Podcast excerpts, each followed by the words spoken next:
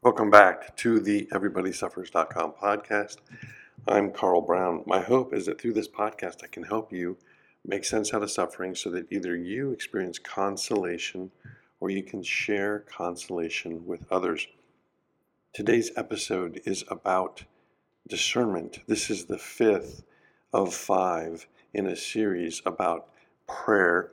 We've covered prayers of adoration, contrition, thanksgiving, supplication and today we're adding one to that famous set of four, and that is prayers of discernment. This is going to be a great episode. If you've never heard of discernment of spirits, if you've never heard of how to discern things well, you are in for a treat. I'll never forget when I learned about the discernment of spirits, and it was it was such a an eye opener, such a revelation, and it was it brought so much consolation. And I'm super excited to share this with you today. So, first, let's start out by sharing that this podcast is sponsored by Our Lady of Kibeho. Kibeho, Rwanda was the site of the most recent major church approved apparition of our Blessed Mother. And in that, in that apparition, she not only predicted the genocide of Rwanda, but she reintroduced the Seven Sorrows Rosary. I'm going to just shorten this message and say, please listen to other episodes of the of this podcast so you can learn about Our Lady of Kibeho. And the first seven episodes of this podcast are a full Seven Sorrows Rosaries, each with a different set of intentions or reflections. Let's pray to the Holy Spirit so that I make sure that I have guidance and protection in, in, this time. In the name of the Father, and the Son, and the Holy Spirit, amen. Come, Holy Spirit, fill the hearts of your faithful, and kindle in them the fire of your love. Lord, you send forth your Spirit, and they shall be created, and you shall renew the face of the earth. Let us pray. Lord, help me to focus on saying only what you want me to say. Make me forget anything you do not want me to say. Amen. Our Lady of Sorrows, pray for us. In the name of the Father, and the Son, and the Holy Spirit. Amen. We have covered adoration, contrition, thanksgiving, and supplication. And now we get to a really great topic because it's one that most people don't know about. And it can really be a life changing topic because it can really help in discernment. It can help you in going the, the right path in decision making in, in, in your life. The purpose of discernment is to make good decisions, to choose between two good things. It's easy to choose between something bad and something good. Discernment helps us to choose between two good things. An example from Scripture is when Jesus said in Matthew chapter 7, verse 16, that you'll know a tree by its fruit. That is the guide here, even though we're going to be covering some, some of the works of St. Ignatius Loyola here. Jesus sets the, sets the bar. He tells us how to discern. And the way that Jesus demonstrated discernment was in the way he responded to questions from the Pharisees. There are some Psalms that are prayers of wisdom for example, Psalm 1, Psalm 112, Psalm 127, and I love Psalm 127. And in addition to those Psalms, the book of Proverbs and the book of Sirach have a lot more uh, on discernment. Discernment isn't a type of rote prayer. It's not a it's not a type of prayer that can be repeated in the same way that adoration or praise can be, or in the same way that contrition can be. So it, it, it's a little different than these other types of prayers. So, what are we talking about in discernment? Once you have made a decision to follow Jesus, and as you mature in your moral choices, you will encounter times where you're trying to make a decision between two good things. And this can be challenging if both options seem good. How do you know which one is better? And this comes into play more often in trying to distinguish between two good messages or between a good message and a bad message. And that gets us to the way this is connected to the seven sorrows because the connection is the word consolation. You're going to see how discernment relies on identifying consolation. And our, Mary said that I will console them in their pains and accompany them in their work if, if you pray this devotion. She's offering consolation to people who pray this devotion. And discernment as a, as a type of prayer is learning sensitivity to identifying consolation versus desolation. So you may face the question should you or should you not continue self destructive behavior? And the answer is easy. You should stop self destructive behavior. But let's say you're trying to live a countercultural life. In other words, you've decided to live according to the teachings of Christ and His church, according to gospel values, but now you have to make some changes in your life. You have to stop hanging out with some friends who support bad choices. You, you need to stop some hobbies or some habits that are not in alignment with gospel values. You have to leave a friend group or a, or a job in some cases or some relationships. And by the way, all this relates to the second sorrow of Mary, which is the flight into Egypt. Because the seven sorrows are a roadmap for the Christian life. And in this second sorrow, we can see that we will experience in our Christian life a time where we have to go out of our comfort zone in order to protect or stay true to gospel values. But that's a, a topic for another episode. What we're talking about here is making a decision between two moral equivalents, distinguishing between two things that don't seem to be much different. And this is a question of which of these things would be more pleasing to God. And as we ask God, Dear God, which of these two things should I do? How do we know that the prompting that we're receiving is from the Holy Spirit? How do we know that a thought that we have is a good thought or a bad thought? Because let's face it, we don't often hear God answer our prayers audibly. In fact, very few people ever do. I certainly have not. So you're choosing between two good things and you ask God which of these two things would be more pleasing to you. Maybe in your journal you have a list of pros and cons, but you're still not sure. Because after all, we can deceive ourselves even when we make a list of pros and cons. So, how can you discern properly? St. Ignatius Loyola gave us a great set of guidelines for how to discern. And his method of discernment deals with distinguishing between two movements of spirits. The first is the spirit of consolation, and the second is a spirit of desolation. So, what does consolation mean? Consolation means the act of giving solace. Well, what does solace mean? Solace means comforting someone in sorrow. And, and as we think about this, let's apply it to a real life situation.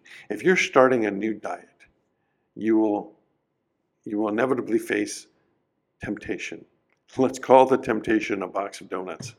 And you can say to yourself, it's just one donut, or you can say to yourself, no, no, this is a big deal. One of those messages brings with it consolation, and the other brings desolation.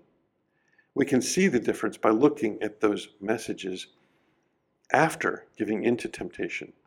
So here's the scenario you're on a diet, you decided to not eat sweets, among other things. You go to work, it's the holidays, somebody brought in a box of donuts. If you give in to temptation and have a donut, you could have one of several thoughts. And one thought could be, it's just one donut. Another thought could be no, no, no, this is a big deal. These two messages are literally the same words as the messages before having the donut while you were facing the temptation. But now the meaning of those messages have switched. In other words, before having the donut, the idea that it's just one donut, donut moves you into falling into temptation. But after having the donut, the message that it's just one donut can lead you into restraint and, and temperance and self control. Meanwhile, the, the other message does the opposite. If you think to yourself, this is a big deal, before falling into temptation, that is a call to self control. But the message is after falling into temptation is desolating. This was a big deal.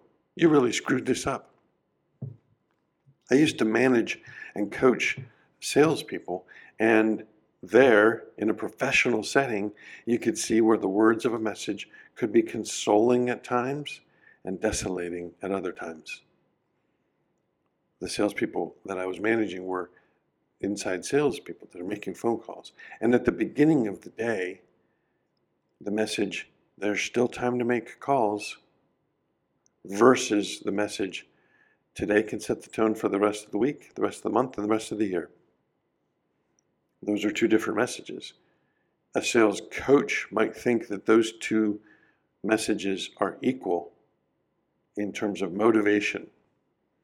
But now let's listen to those messages at the end of the day. It's maybe four o'clock. There's still time to make calls versus today's going to set the tone for the rest of the week, the rest of the month, the rest of the year. You see, one message is consoling at the beginning of the day and desolating at the end of the day. If you're not in sales, if you're if you're not managing salespeople, that might be even tricky to see. But at the beginning of the day, if you tell your sales team there's still time to make calls, they can take that as an excuse to not make calls. And at the end of the day, if you say, hey, today can set the tone for the rest of the week, the rest of the month, the rest of the year. Well, if the day has gone poorly, then that can be desolating. That can be devastating. So, this can be used as a guide in discerning messages. Is this message consoling or desolating? And once you ask the question, it's almost answering the question because it becomes so clear. But St. Ignatius goes one step further and says that we can be living in a phase during our life that is either a phase of consolation or a phase of desolation. Hmm. So there can be messages that are consoling versus messages that are not consoling. And there can be phases of our life that are consoling, where we're experiencing consolation. And there can be phases in our life where we're experiencing desolation. How can you tell? Well, if you live day to day knowing that God loves you, if going to prayer is easy, if you feel joy and peace, then you're in a time of consolation, even if things are difficult. But if you're in a place where you doubt God's love for you, if you lack peace, you lack joy, then you might be in a time of desolation. And this time of desolation doesn't have to be marked by sin but it usually is. So if you're going from sin to sin on a regular basis, whether that's jealousy or resentment or lust or gluttony, then you may be in a time of desolation. In fact, you're most likely in a time of desolation. So here's a rule from St. Ignatius. During a time of desolation, don't make a change to a decision you made while you were in a time of consolation. I'm going to say that again because it's so important. If you are in a time of desolation, you should not make changes to a decision you made while you were in a time of consolation. And I don't know about you, but I find so much freedom, so much peace just in hearing those words.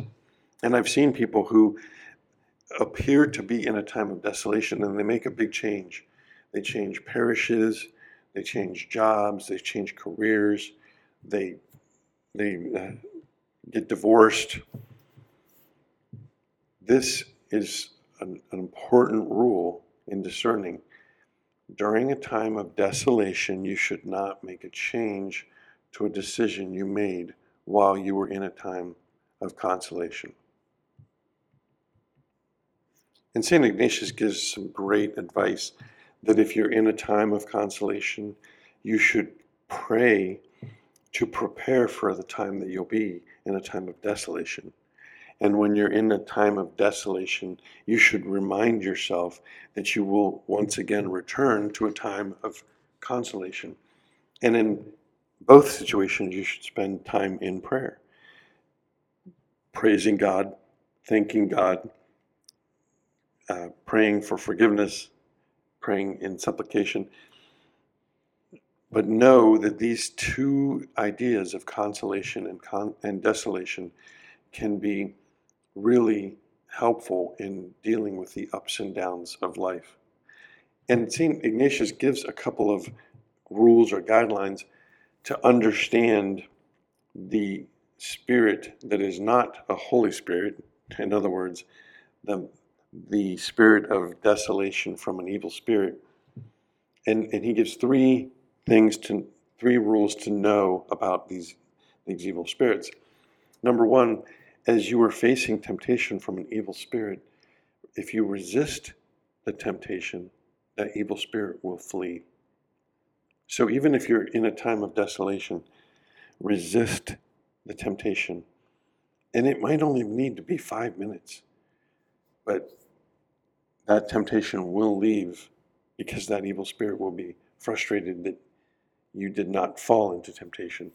Number two, the evil spirit's power is often magnified in secrecy.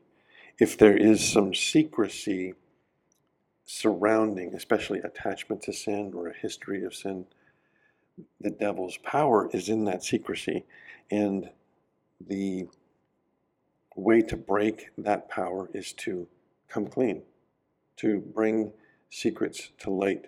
He uses an example from, from the era that he lived in, as he said, the, the forbidden love between two people in the king, in the court of the king. They're living in sin and it's being magnified by the secrecy that no one else knows. But as soon as that relationship becomes public, then all of the power that the evil spirit has is, is taken away, even though it, it brings with it you know, scandal and shame. But the, the devil's power oftentimes is in secrecy. The third rule is that the devil is a cunning military strategist. The evil spirits are constantly probing you to find your weakness, just as a, a cunning military strategist would do. So you have to shore up your weaknesses. You have to know yourself. You'll know yourself through meditation and prayer. And you have to shore up your weaknesses so that so that the evil spirit cannot have victory. So those are three great rules at the end of St. Ignatius's 14 rules on discernment. I haven't covered them all, but what I have covered gives you a, a lot. And it's it's all in trying to discern what is the motivation, what is the movement of the spirit? Where does where does this message leave my soul? Consoled or in desolation? And never make a change when you're in a time of desolation. And that wraps up today's episode. The next set of episodes I'm really excited to share with you. They're going to be all about the Eucharist. And it's different topic sort of than an everybodysuffers.com message, but it's the content that I had started in writing a book and I just want to share it somehow. So I'm going to have it as the topic of several episodes so I'm really excited to share with, that with you, especially since the Eucharistic Congress is coming up in Indianapolis in the summer of 2024. So this is the last episode of 2023. I wish you all the best. Merry Christmas and a Happy New Year. Thanks for joining the podcast today. I'm Carl Brown. This is the EverybodySuffers.com podcast. Everybody suffers, so how can I pray for you? You can email me your prayer requests at carl at everybodysuffers.com. Please share this podcast with someone who you think needs to hear it, especially this episode on discernment. My hope is that through this podcast, I can help you make sense out of suffering so that either you experience consolation or you can share consolation with others. Our Lady of Kibeho, pray for us. Our Lady of Sorrows, pray for us. St. Ignatius of Loyola, pray for us. God bless you. Have a great day. Signing off for now.